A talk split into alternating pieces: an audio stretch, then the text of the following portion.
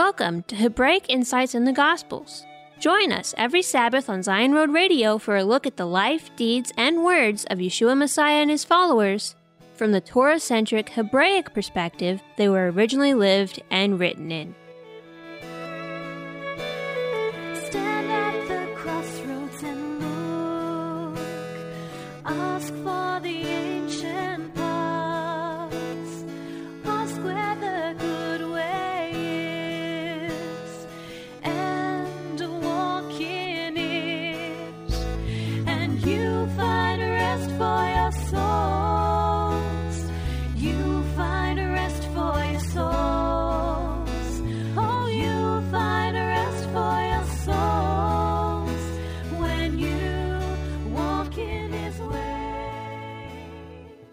Today's program is on Luke chapter 14.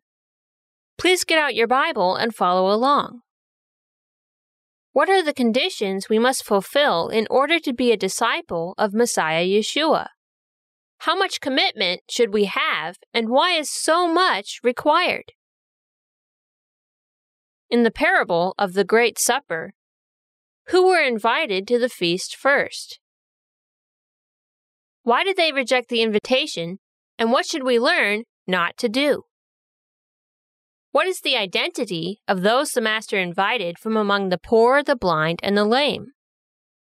And who does he invite after them to fill his house? Why should we focus on striving towards the high calling instead of just being content with our own salvation? When it comes to spiritual warfare, how much of a war fighting mindset should we have?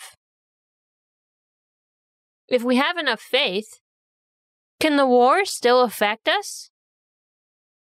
Won't God fight our battles for us and always keep the enemy away from us so that we never have to join him in the battle, except to pray the demons away?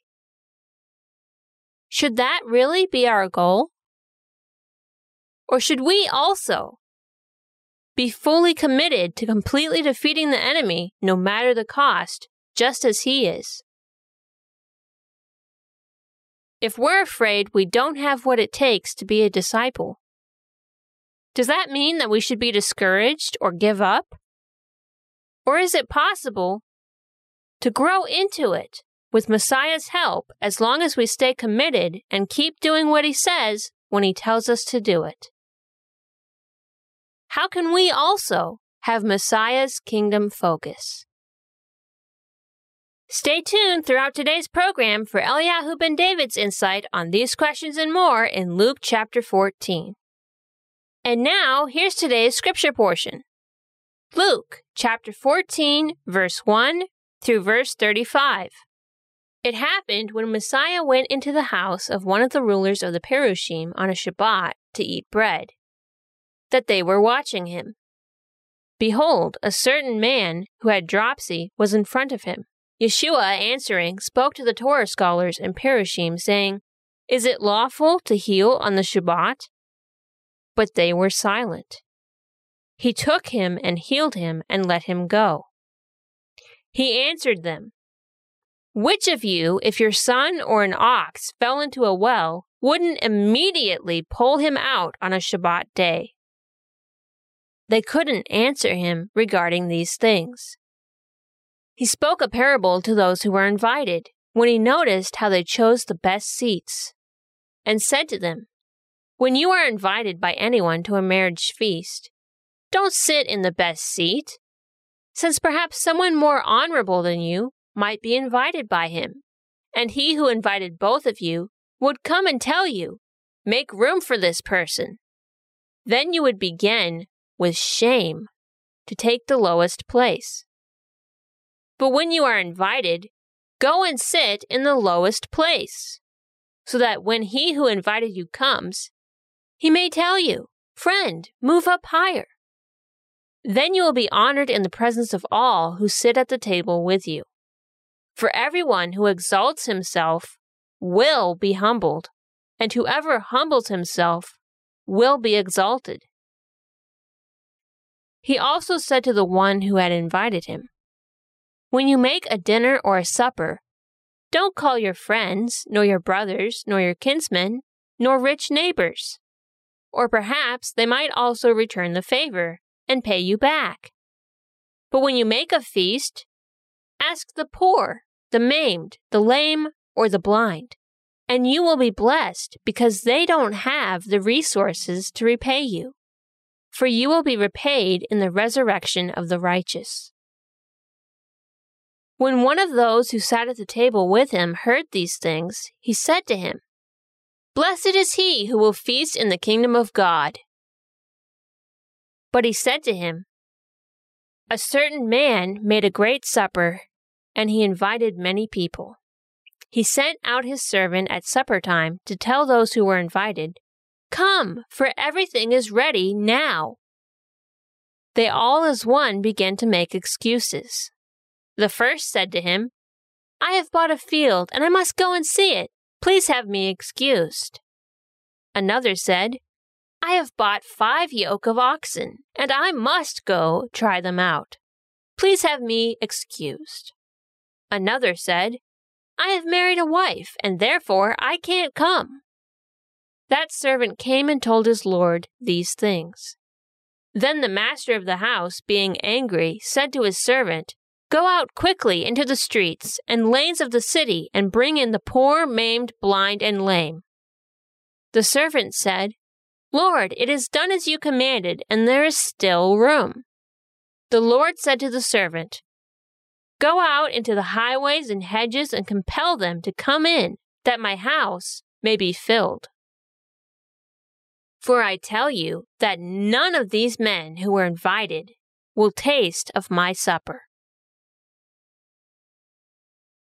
Now great multitudes were going with him.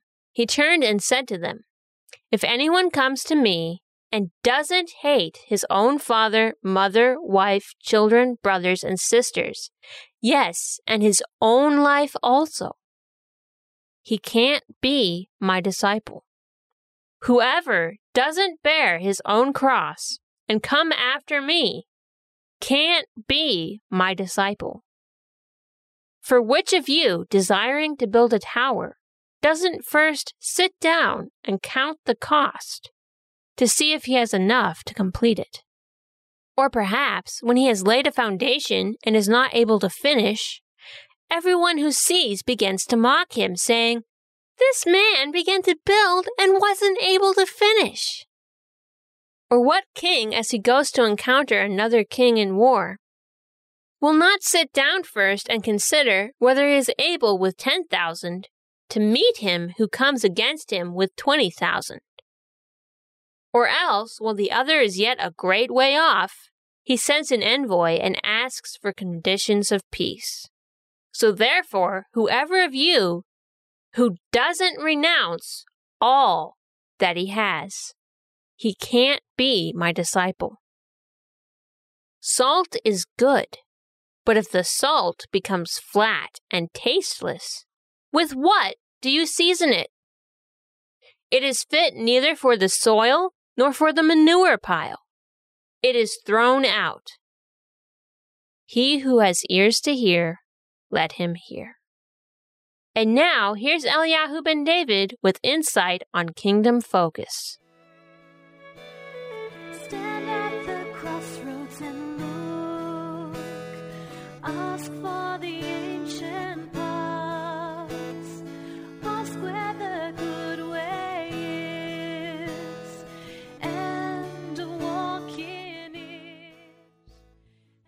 Kingdom focus. Truly, focus is kind of a difficult issue these days because we've all got so much to deal with. Plus, the world is throwing so much at us all the time. But we really need to maintain that kingdom focus. And Yeshua had some really wonderful things to teach us about that. This is the thing that concerns me most about good people.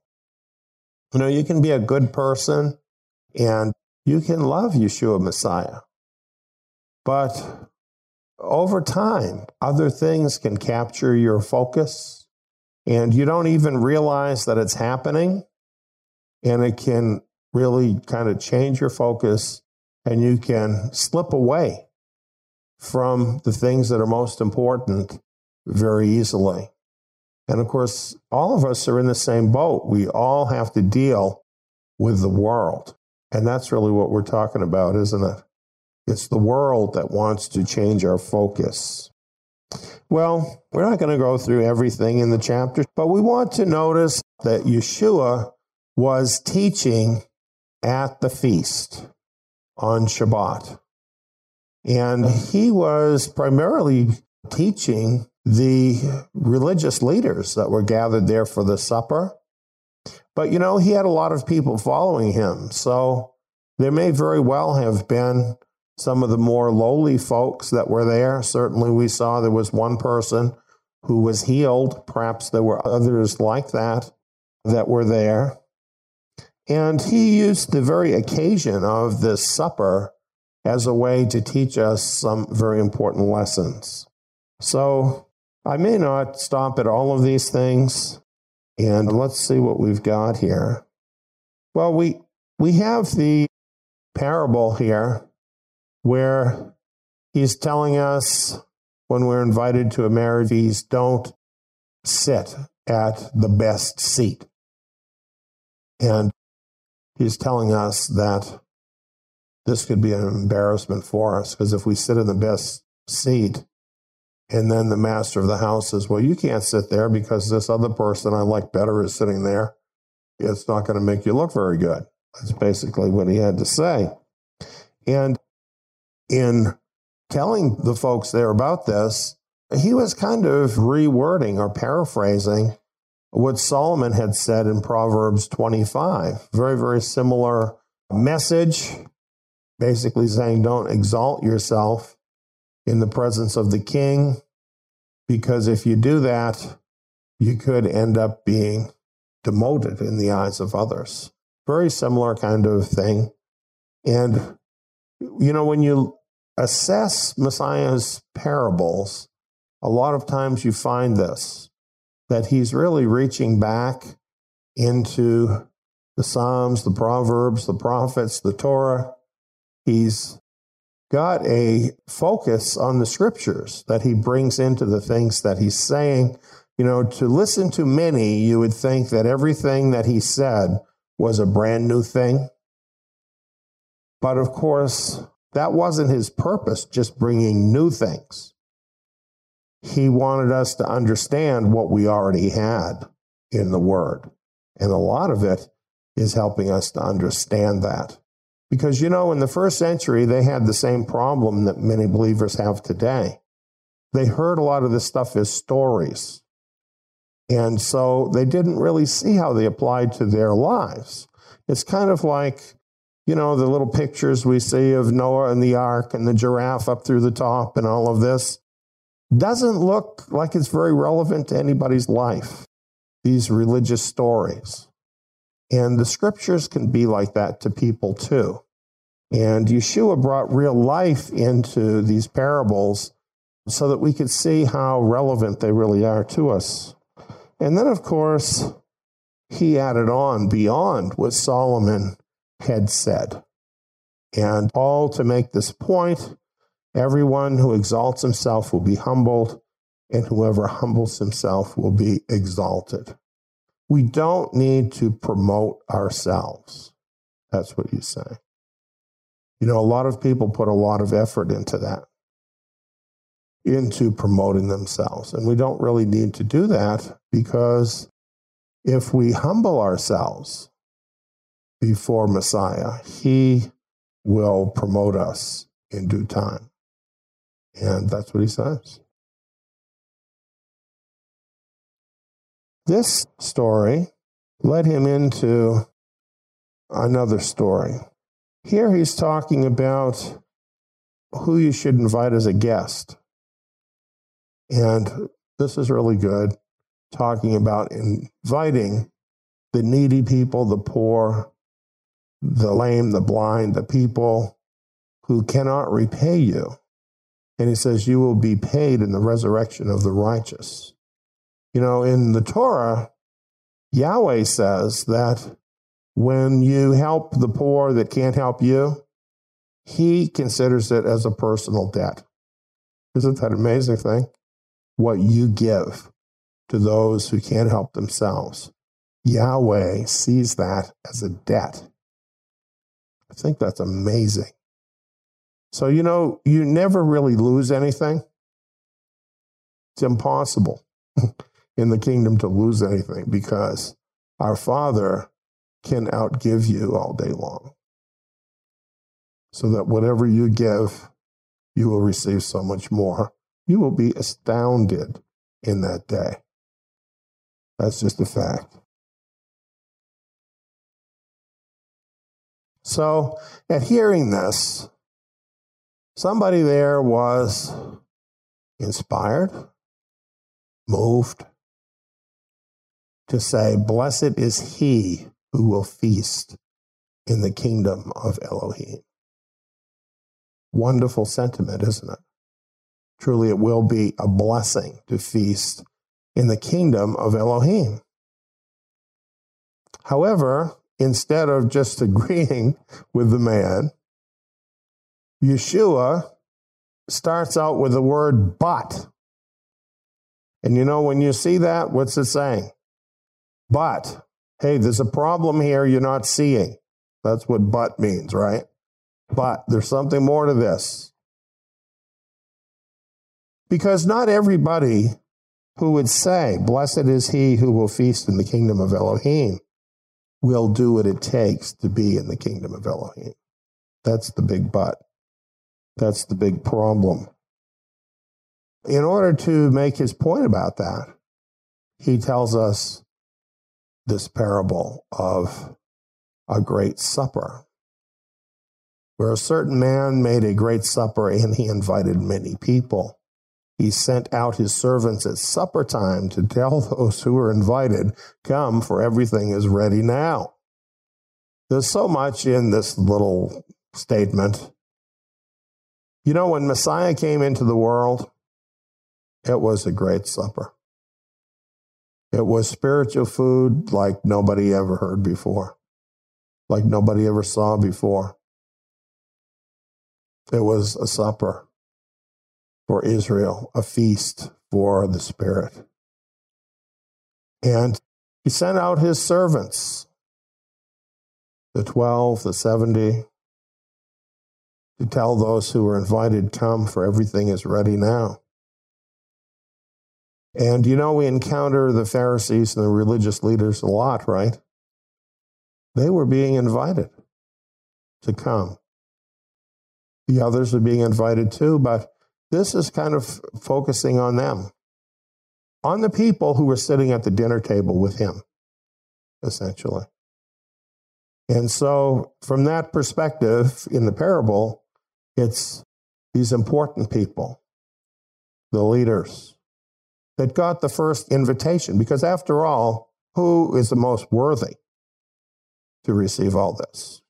They're the religious leaders, right? So they're the ones that are keeping all the rules, all the traditions. Shouldn't they be the ones who are first? So that's one way of seeing it, and that's why in the parable they're presented as first. Certainly everybody at the table would have thought that. Well, then what? Well, when they're invited, they're told that everything is ready now. And what happened? They all, as one, began to make excuses. You know, it's very interesting that people aren't ready now, almost never. you can wait for things. You can wait for things. You say, oh, it'll be so great when that happens. And then all of a sudden it happens and you feel like, hey, wait a minute now. I'm not quite ready for that. All of the religious leaders believed the Messiah was going to come. They all believed it was going to bring about a wonderful change for Israel. But then when he showed up, what happened? Hold on a minute. I'm not ready for that. So he has some examples here of some of the excuses. We have the man who bought a field, which reminds us of this common excuse. Really, something that destroys the kingdom focus of people when they are focusing on wealth rather than focusing on the kingdom. And then we have this man who wants to try out his five yoke of oxen. Well, many people have an occupation with something else other than the kingdom, and that can take their focus off of the kingdom. So they they make excuses and they say no.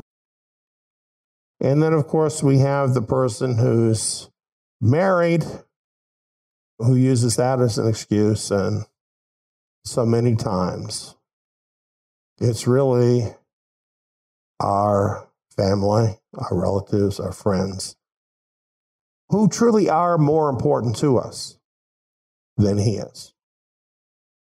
And he's pointing that out as part of the excuses.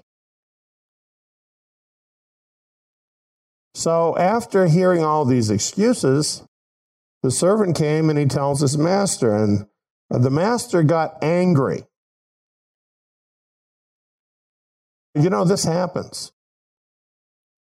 See what happens sometime when somebody, maybe your wife, maybe somebody else, cooks dinner, puts a lot of work into it to make it perfect. It's all ready puts out the word, it's all ready. And people are just too busy to come. And they don't come. Do you think that person who made all that is justified to be angry? I do. I think so. I think if somebody puts that kind of effort into wanting to do something for others, they're rightfully angry if others who should respond don't respond. And that's what happens here. So this prompts the master of the house. Now, remember, everything's ready, right? Everything's ready. So it's a timing issue, too. So they don't come the ones who should have came. So he says, Go out quickly into the streets and lanes of the city and bring in the poor, the maimed, the blind, and the lame, which, by the way, are just the people that Yeshua Messiah was healing, right? And apparently they came. Why do you think they came? Where the religious leaders didn't come? It's pretty obvious, isn't it? They had needs. You know, I believe that we should put Messiah first, but he doesn't despise us because we come to him because we have needs. For most of us, that's where it starts, right? We have needs that we cannot fulfill ourselves. And even the world cannot help us with some things. And so it brings us to a point where we are humbled and we cry out to our Father in heaven. And he illuminates our mind. And that's how most people come into the kingdom, isn't it? Through their needs. So this is what happened. A remnant of more lowly Israel was then called. All of these lowly ones that Messiah was teaching, healing, and setting free. So that was great, but you know what? There was still room. This is a big supper, friends. This is a big supper. You know, I've been working on eating this supper for decades. I'm nowhere near the end of it. This is a big supper. So, we need more people to share in all of this. So, the word is go out into the highways and hedges and compel them to come in that my house may be filled. There it is. The invitation went out to everybody. People who he didn't start out in the covenant. You know, all the people Messiah spoke to, for the most part, they were all covenant people, weren't they? They were all part of the covenant. Now Yeshua is saying, this is what's going to happen. The word is going to go out to all kinds of people. Anybody that will come can come to the supper. Why? Because the master says, My house will be filled. Do you believe that? I believe that. I believe he's going to be compelling people to come in to his kingdom. Even if it takes the Antichrist and demons walking on the face of the earth to make it happen. There will be a final harvest of the earth. And many people will be so distressed by the things they see in this world. They will be so full of anxiety and fear because of what is coming upon the earth that all kinds of people that we could not even imagine right now will be coming into the kingdom. And We'll see that happen. That will happen. But what about those religionists who should have been the first ones to sign up? Yeshua says, I tell you that none of those men who were invited will taste of my supper. Do they deserve it? They don't deserve it. Amazing. It's an amazing parable. It tells us now, as it goes along, that multitudes were going with him. So there were lots of other people. And perhaps this story really rang home with some of them. But this is what he said to these multitudes. He said, Everybody, close your eyes because we don't want to embarrass anyone. And if anyone would like to be saved from hell and be able to go to heaven, put your hand up. Now, don't anybody look because you might embarrass somebody. Is that what Yeshua did? Why do people do this kind of stuff? What Yeshua said to these multitudes was exactly the opposite of what I just said, isn't it?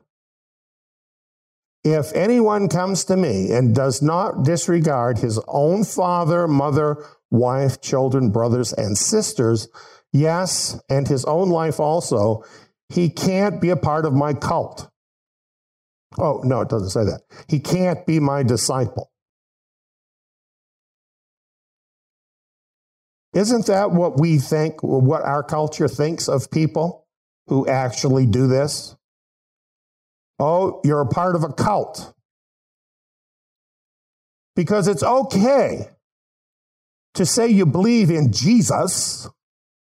It is okay to be part of a religion if it's just compartmentalized as part of your life and doesn't really affect anything you do. But as soon as you decide that you want to actually be a disciple and follow Messiah, which means exactly what he says here, even putting him ahead of your own family, even putting him ahead of your own self, well, now you're a fanatic. You know, some people are just now coming to realize this. and are struggling with it. Myself, you know what? This has been a settled issue for me for a very long time. Very long time. And it's a decision I made. It is my decision. I have kept my focus on that decision. It continues to be my decision. Because I have deemed being a disciple of Yeshua Messiah as being the very most important thing that I can do with my life. And I also think, and by the way, you probably all know, I've left family members behind. In fact, I've left so many people behind, I probably couldn't even name them all anymore. Because I'll tell you why I left them behind. Because I was moving forward and they were standing still. They don't want to follow. They want to be comfortable. Lay back in their lazy boy and let the televangelist do the work or whatever. So I'm telling you, I don't care who that is, even somebody that I love dearly. As long as I've got breath to do this, I'm moving forward. So if they're going to stay behind, that's on them, not on me. That's how I see that. It's not that I dislike my family. That's not what he's really saying. Of course, you love your family. I love my family. However, he's got to be first. That's what he's saying. It's unequivocal. That's what a disciple is somebody that puts him first. And then he says this Whoever doesn't bear his own cross and come after me can't be my disciple. That is the most unchristian thing I've ever read. You know, the Christian idea is that he died on the cross so you don't have to. But what about all of the disciples who gave their lives for Messiah? What about all the disciples who were actually put on crosses in Rome and lit on fire by Nero to light the city of Rome? What about them? What about the believers in the Middle East whom ISIS attacked, persecuted, beheaded in some cases, and the many others who were simply driven away by all the violence. Could that happen to you? Could that happen in your life? Of course, it could happen. It could happen. And why is Yeshua telling us about it? Isn't he telling us about it? Full disclosure. This is what it is to be a disciple. If you're going to be, if you're going to follow me, you've got to be like me. That's what he's saying. If you want to follow me, you got to be like me. Now, it doesn't mean you're all on your own because he's there with you. There is no disciple of Yeshua Messiah who ever went to the cross, who ever faced down the enemies of the kingdom who did not have Yeshua Messiah right there with them as they went through it. And this is the thing that's different. Because when he went through it, where were we?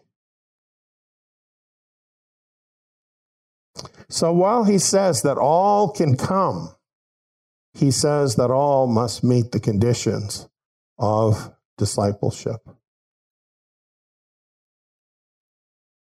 Here's a quote from the Believer's Bible commentary about this. And, you know, I just find this so interesting because we do have these Christian commentaries, such as this one, that do tell the truth about this. And yet, most Christians never read a commentary. All they ever hear is what they hear in their church, and they're not really hearing this message. But here's what the Believer's Bible commentary says Not all believers bear the cross. It is possible to avoid it by living a nominal Christian life.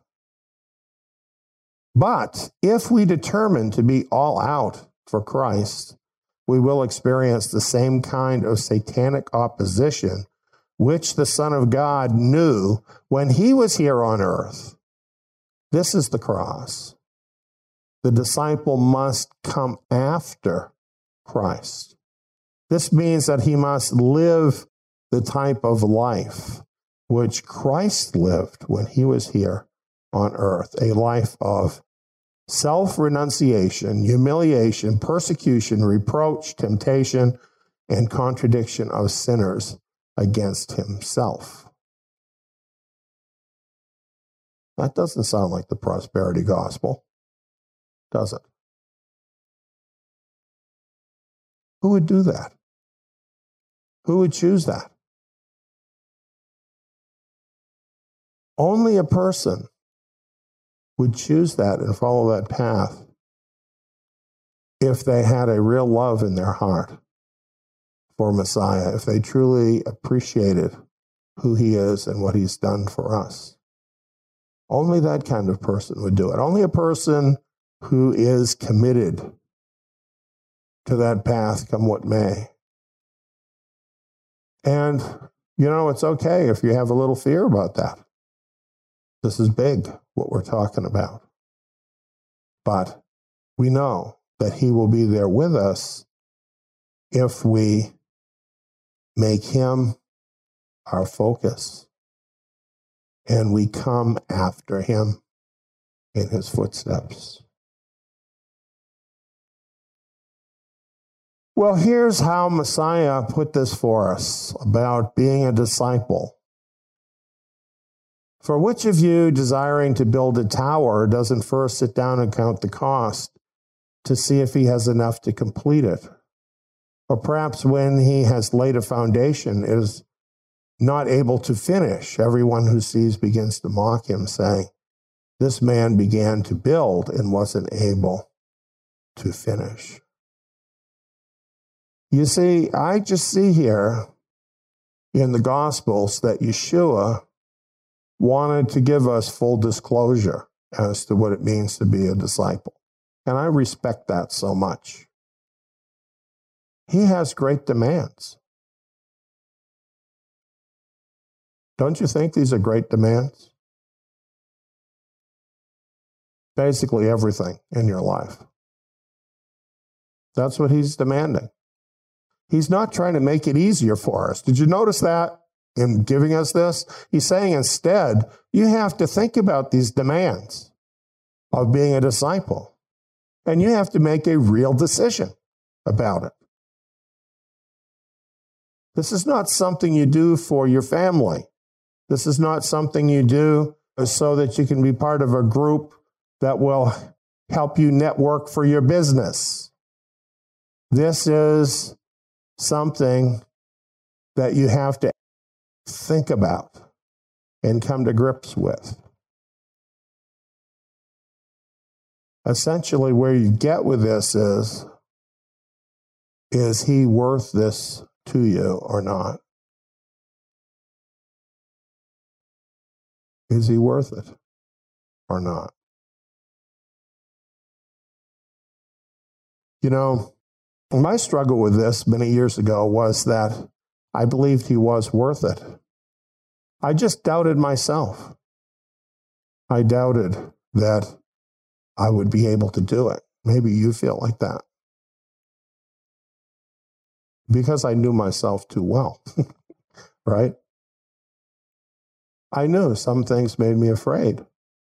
I knew sometimes I procrastinated.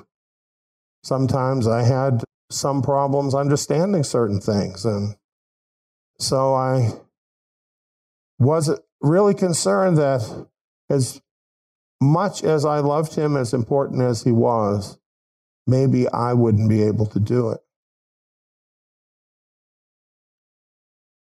So what I said to him is, if you will never leave me,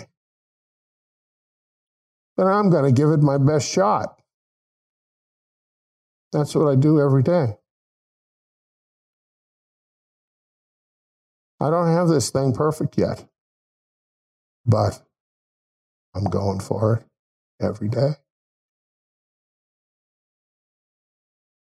He's my focus. He's my focus because he's worth it. And you know, that's a pretty good way of approaching that problem, by the way. Because what you find is that when you take that step forward on that condition, he's always there. I don't worry about that. I will never die alone. I'll never do anything alone because he is always there. He has this parable that he brings up. Or what king, as he goes to encounter another king in war, will not sit down first and consider whether he is able with 10,000 to meet him who comes against him with 20,000? Why is he talking about a king and going to war? Don't you know that we're all going to be kings? Don't you understand that we're kings in training? Don't you know that we're all soldiers? Our enemy challenged our Father. And there's been a war going on ever since. We should think about war and how you handle war. So, this is what the king has to think about. There's another king, and he's at war with the first king. And so, what does the king do? Well, he has to consider the situation. War is a real thing, right? And we have a lot of veterans out there who are missing limbs, who I have been through war and missing friends, suffering. Even now, war injuries. War is a very real thing. There's a lot of death and pain connected with war. And when you're looking at war, you really got to think about what you're doing. So here we have 20,000 coming after us, and we've got 10,000. What do you do? Well, he says, or what king, while the other is yet a great way off, he sends an envoy and asks for conditions of peace? Okay, so you got two things you can do. You can decide we're going to fight, or we're going to surrender. Is there an in between thing you can do? The army is coming your way. There's no in between thing, friends. The war is ongoing all the time, whether the bombs are falling or not. There is no in between. Disciples are soldiers and they need to be at war all the time. Have to have a mental attitude of war, dealing with warfare. And what it requires, warfare, you're either going to commit yourself completely to winning the war or you should just surrender. Because any army that goes to war and is not fully committed to win will not win. I learned that because of what happened with a lot of my friends in Vietnam. Here we had the greatest military on the face of the earth, right? And a bunch of people out in the jungle were able to beat us. Why? Commitment. The commitment wasn't there. The commitment of the country was not there to win the war. The other side, it was their country, their homes, their families. They were committed. And so their smaller group, their less likely group, won the war. That's how war works. Have you ever heard of the Battle of Thermopylae? 300 Spartan soldiers held off a million Persians. They found a spot where only a relative few people could come through, the pass of Thermopylae. And those Spartans were determined that those Persians weren't coming through. And they fought for days until finally they were betrayed. And some of the Persians were able to come around behind them and surround them and overwhelm them.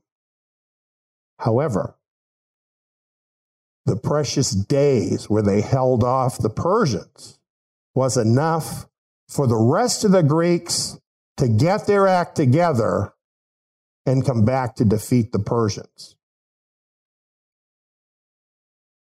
Commitment in war is everything. It's everything. That's really the whole point here. Well, sometimes we have examples of people who don't have that mentality. Sometimes it would surprise you when you think of some of the people in scriptures who don't really have that warlike mentality. For instance, we have here the example of King Hezekiah. Now, here's the thing about King Hezekiah. Of course, he was in the line of David, he was a Judean king, and he was a good guy. He loved Yahweh. And in fact, he restored true worship. He had a, you know, a great revival and restoration of true worship. And Yahweh saved him from certain enemies that had come against him. And he was a man of faith, real faith. So Hezekiah was sick. And while he was sick, the word got out, because after all, he was a king, right? Now, here's how it works in that world. I'm talking the geopolitical world. Everything is important to world leaders. They're watching everything. And they're finding out that this king is sick. So they're thinking, hmm, is there some way this could be to our advantage? You see, they were at war. They were always at war. But they weren't showing their hand. So, what they did,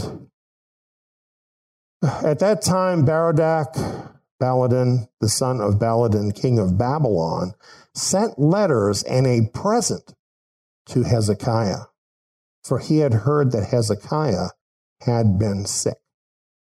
So, what a nice guy, right? The king of Babylon hears about Hezekiah was sick, sent him a nice letter, sent him a gift. That doesn't sound like war, does it? To me, it absolutely sounds like war. The Babylonians, right there, are at war because they're trying to get an advantage. So, what does Hezekiah do? Hezekiah is a man of faith. He's not worried about anybody. So, he listened to them. And, you know, they were such nice people and they gave him a nice gift and everything. He showed them all the house of his precious things the silver, the gold, the spices, the precious oil, the house of his armor, and all that was found in his treasures. There was nothing in his house nor in all his dominion that Hezekiah didn't show them. What do you think of that? Well, you know,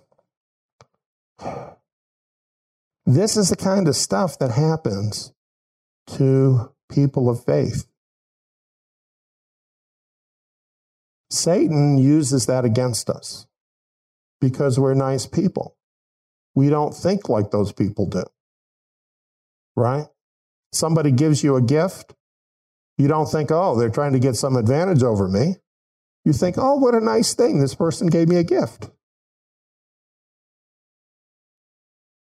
Do you understand what I'm saying? You have to understand that the world is not like the kingdom. They're not doing things just to be nice to people.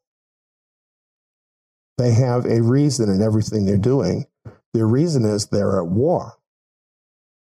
So the scriptures constantly tell us have your armor on, be at war. But a lot of times we don't listen to that because we just want to be nice. And I like being nice just as much as anybody.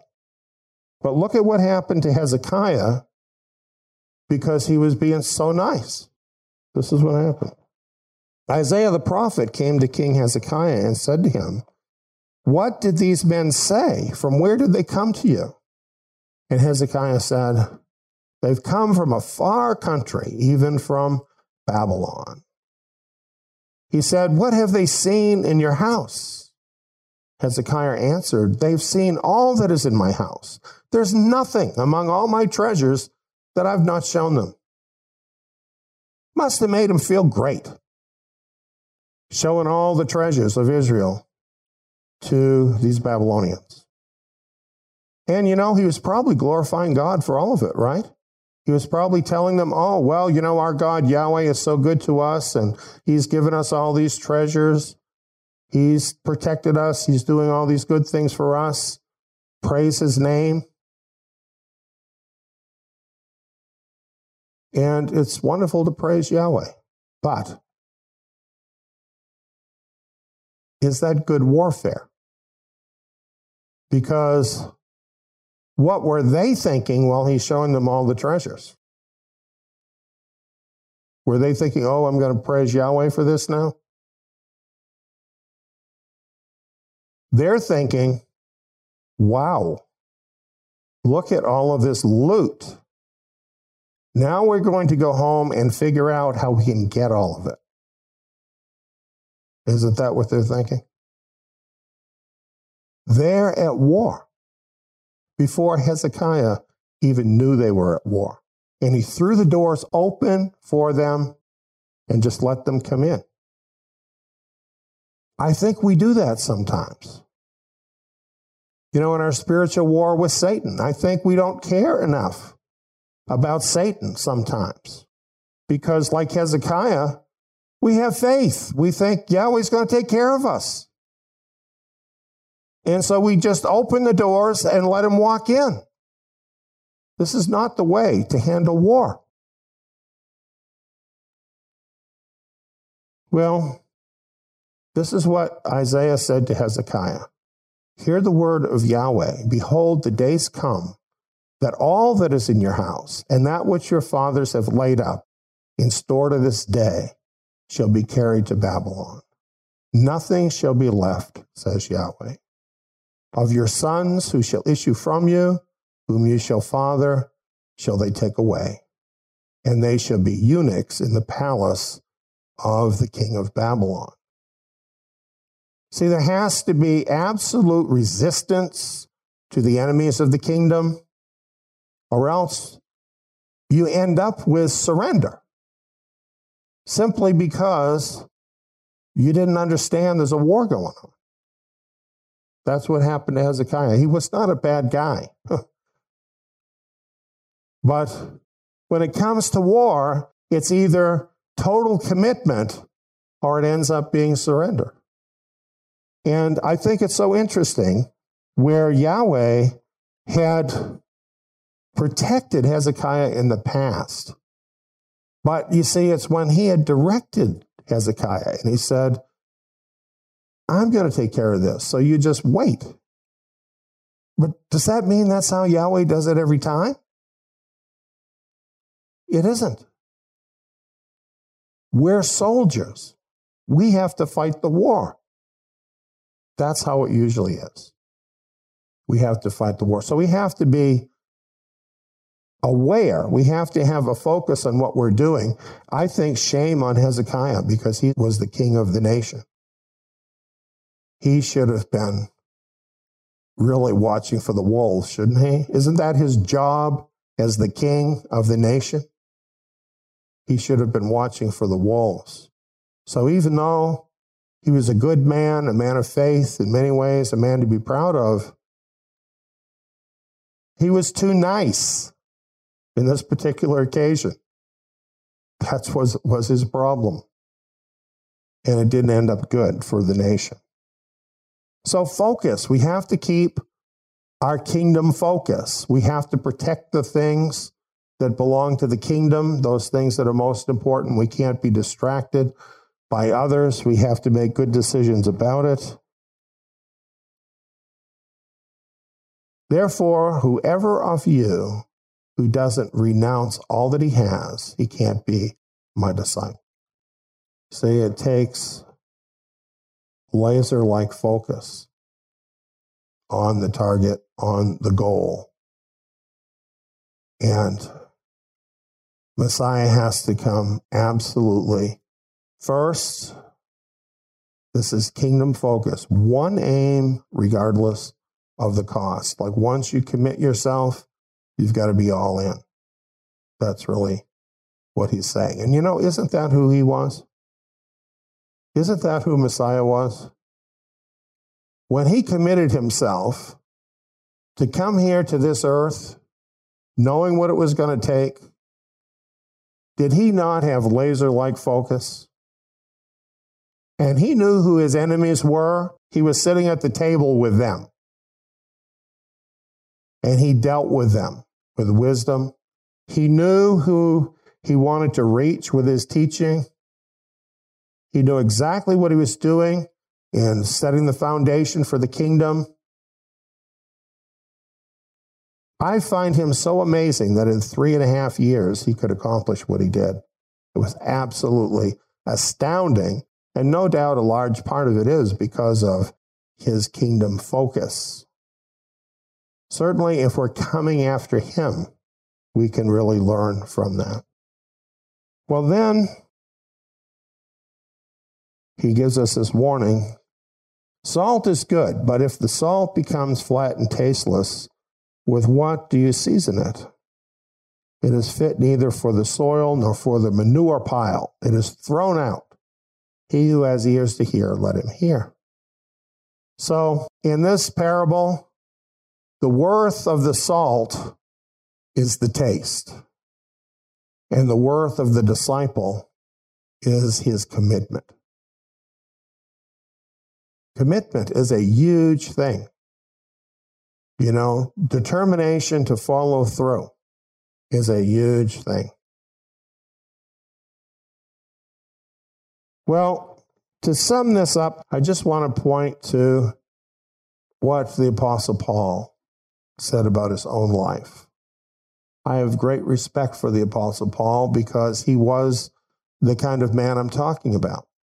From the time that Messiah called him till the end of his life, he had one focus, just one focus on Messiah. And he explains it in the book of Philippians. He says, However, what things were gained to me, these have I counted loss for Messiah.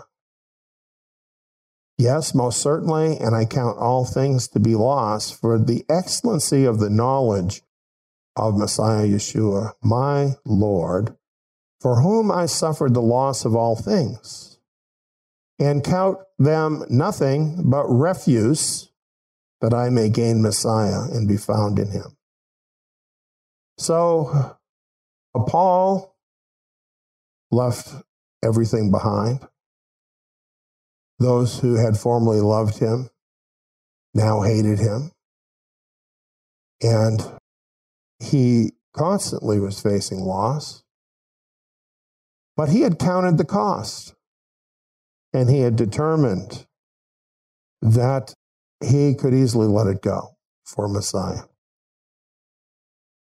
He says that I may gain Messiah and be found in him, not having a righteousness of my own that which is according to rules of religion. Now, in many Bibles, right there, it's going to say the Torah. So, how come I have rules of religion? Because they always get that wrong when they put Torah there. It's the word nomos, the Greek word nomos, and it means customs, traditions, and laws. So, it can mean the Torah. You have laws in the Torah. Sometimes it does. But it can mean customs and traditions and rules. That's what Paul was actually talking about because that was what his struggle was with, right?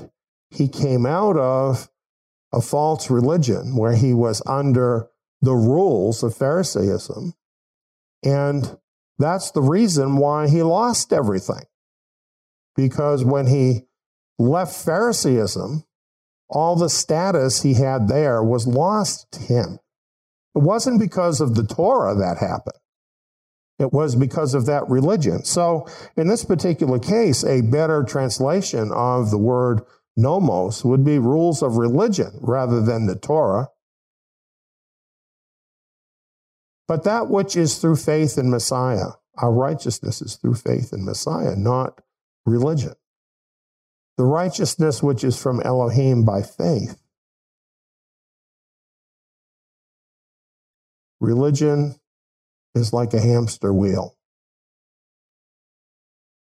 trying to attain righteousness by following the rules of religion. It's like being on a hamster wheel and you can never stop. It's horrible. Take my word for it, I know. That's not real righteousness anyway. Real righteousness is through faith in Messiah. Through faith in Messiah, we're really changed on the inside. We don't have to do that thing. We instead have it happen inside of us. We are changed to become the children of the living God through Messiah. That's what he's talking about. And here's more of the treasures that he received, that I may know him. Wow, to know Elohim. What a treasure. Amazing treasure. That I may know him and the power of his resurrection. The power of his resurrection. It's the power that energizes us in serving Him. Resurrection power. Resurrection power. It's a real thing. And the fellowship of His sufferings. Wow. See, when we go through trials, when we go through sufferings, for his name's sake. He's there with us. There is fellowship in our sufferings with his suffering for the sake of the kingdom together. You know, soldiers who go to battle together often develop a bond with one another unlike any other bond in the world, and have a love for one another that other people can't even understand. When we become soldiers with our leader, Yeshua Messiah, for the kingdom, and we have fellowship with him in the sufferings of Messiah, it forms a bond, a bond with him that is more comforting than anything that can be described by human language. Becoming conformed to his death. That is, through his death, allowing our old man to be put to death so that his life can shine through us. If by any means I may attain to the resurrection from the dead. Not that I've already obtained or am already made perfect. Now, this is really interesting, I think, because it is so different than the theology of many people. Because, you know, the general thinking is that once saved, all this, always saved.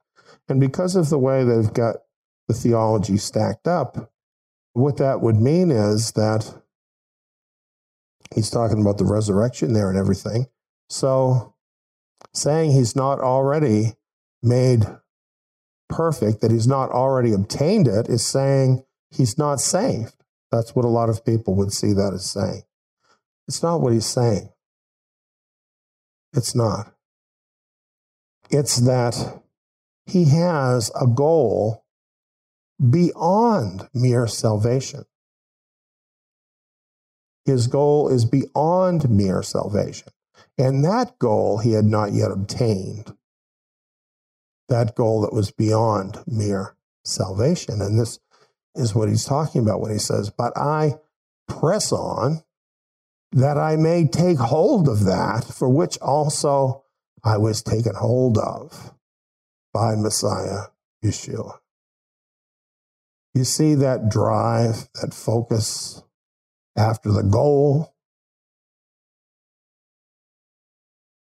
Brothers, I don't regard myself as yet having taken hold, but one thing I do, forgetting the things which are behind and stretching forward to the things which are before, I press on toward the goal for the prize of the high calling of Elohim in Messiah Yeshua. The high calling. See, there's something else than that goes beyond mere salvation.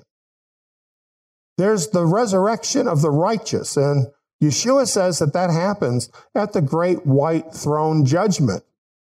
Revelation says that the great white throne judgment happens at the end of the thousand year reign. The people in the great white throne judgment who are judged worthy of life will have eternal life on the earth. Wonderful thing. However, Paul is stretching forward towards the first resurrection, the one that happens at the beginning of the thousand years. That's the high calling in Messiah Yeshua. This is the calling not only into the kingdom and having an eternal life, but to rule and reign in the kingdom with Yeshua Messiah. Just being saved doesn't get you that. That's a reward for doing the things that Messiah is talking about here. Truly being a disciple, putting Messiah first ahead of everything else, and walking that walk, pressing forward towards that goal. That is who Paul was. That's what he is encouraging us to do. He says, Let us therefore, as many as are perfect, think this way. Now, when he says perfect, he doesn't mean that in the absolute sense.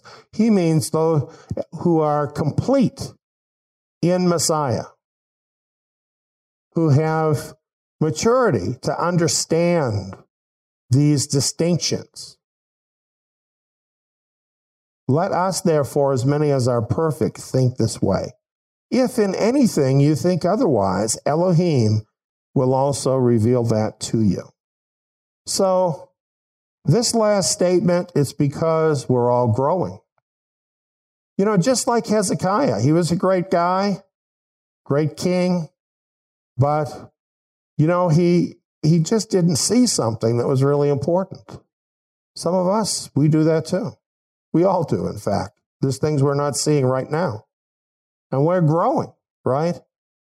That's what Paul is talking about. You know, you don't have to be perfect in that sense of knowing everything and doing everything exactly perfect to be part of his people. He can change us. He can help us to grow. He can help us to understand.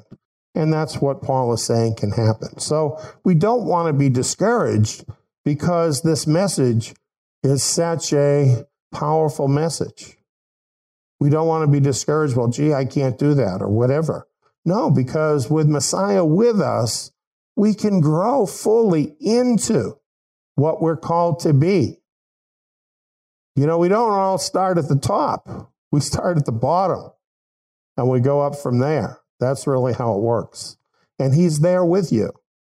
He will be there with you as you progress along. So don't let any of this make you feel discouraged, but on the other hand, be encouraged by it and motivated to make Him first in your life. You can do it. It just takes everything, and isn't that a great deal? That's kingdom focus.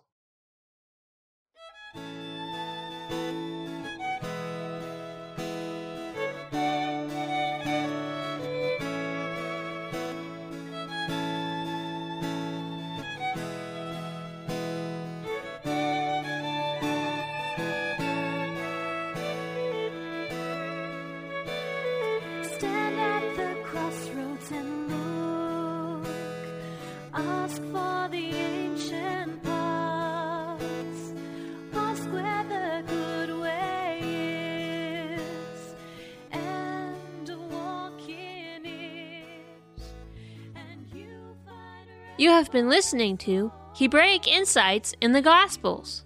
The scripture verses referenced in today's program are Luke chapter 14, Proverbs 25, verse 6 through verse 7, 2 Kings chapter 20, verse 12 through verse 18, Philippians chapter 3, verse 7 through verse 15, and Revelation chapter 20. Further teachings and study materials on being disciples or Talmidim of Messiah, ministry service, how to put Messiah first, Messiah's kingdom, the remnant of Israel, growing in your spiritual walk with Messiah, Hezekiah, Isaiah, and other biblical figures, spiritual warfare and the history of the war, Paul and his ministry, how Paul and others used the Torah as a weapon to fight the war, the hope of the resurrection of the righteous, the high calling, the book of Revelation, the thousand year reign, the great white throne judgment, and what Bible prophecy tells us about the work that God is doing in our generation, along with many other related topics, can be found at our membership site, Tsiyon Tabernacle. Sign up is free. Just go to tsiyon.net. That's T S I Y O N dot N E T.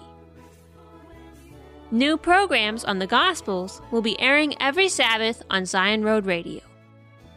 Tune in next Shabbat to learn more from Hebraic insights in the Gospels. Shabbat Shalom!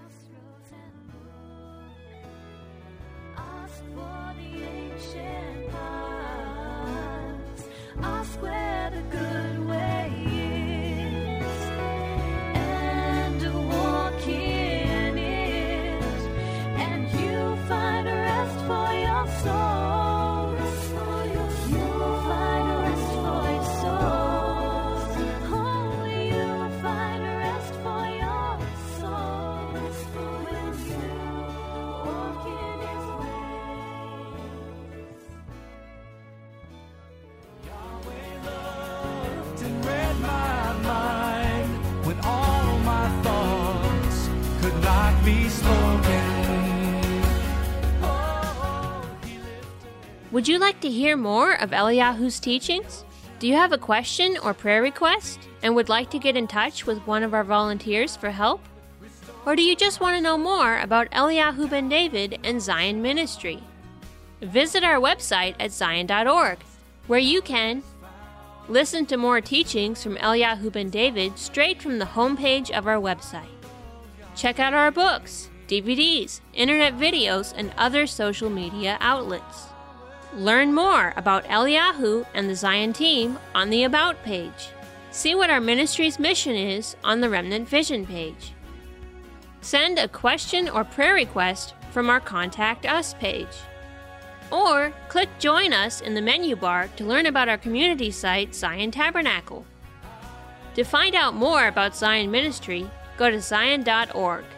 That's tsiyon.org, spelled T S I Y O N dot O R G. He rescued me in my darkest hour.